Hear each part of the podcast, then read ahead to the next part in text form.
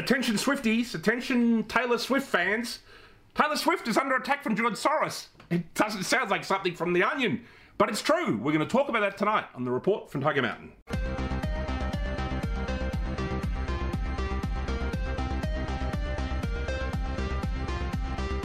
All right, ladies and gentlemen, we're going to talk Swifties of the world unite and take over. That's, uh, you know, I am actually a secret fan of Taylor Swift. I don't particularly like her music, but I like her. I just like her presence. She's a kind of white goddess on the world stage. I know she's a bit of a lefty on some things and she can be politically a, a bit of a, a pain in the ass, but maybe we've found out why. I couldn't believe this story when I found out about it. It was Taylor Swift speaks out against George Soros. And I was like, you got to be kidding. You know what I mean? What the hell is she doing speaking out against George Soros? But, you know, go and Google that and you'll find out the information. What has happened is um, that Taylor Swift has a back catalogue uh, and that she changed record companies in 2018.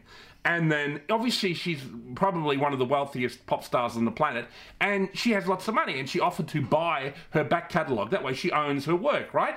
But it was sold to basically the Soros family and a few of their um, what's it called? Um, you know, their apparatchiks or their you know sock puppets, right?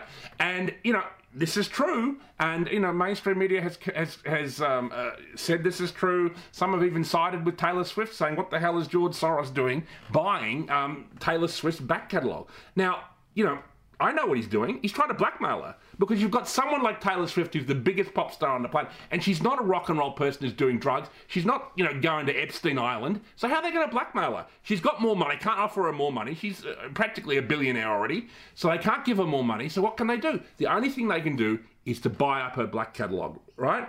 And, you know, when she got political, she only got political in the last five years.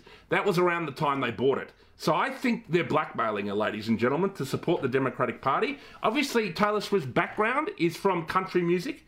So, as you well know, most country music people in America are right wing, there's Republicans.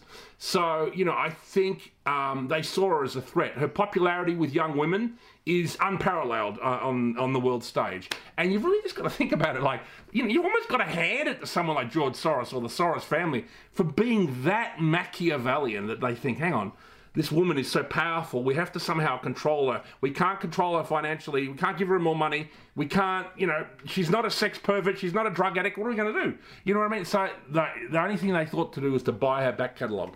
So you know, what Taylor is doing in response is she's re recording her entire back catalogue before 2018. It's called Taylor's version. You might have seen this at the local JB Hi Fi or record store. There's a new album of, say, 1989, a film, uh, an album she did about 10 years ago.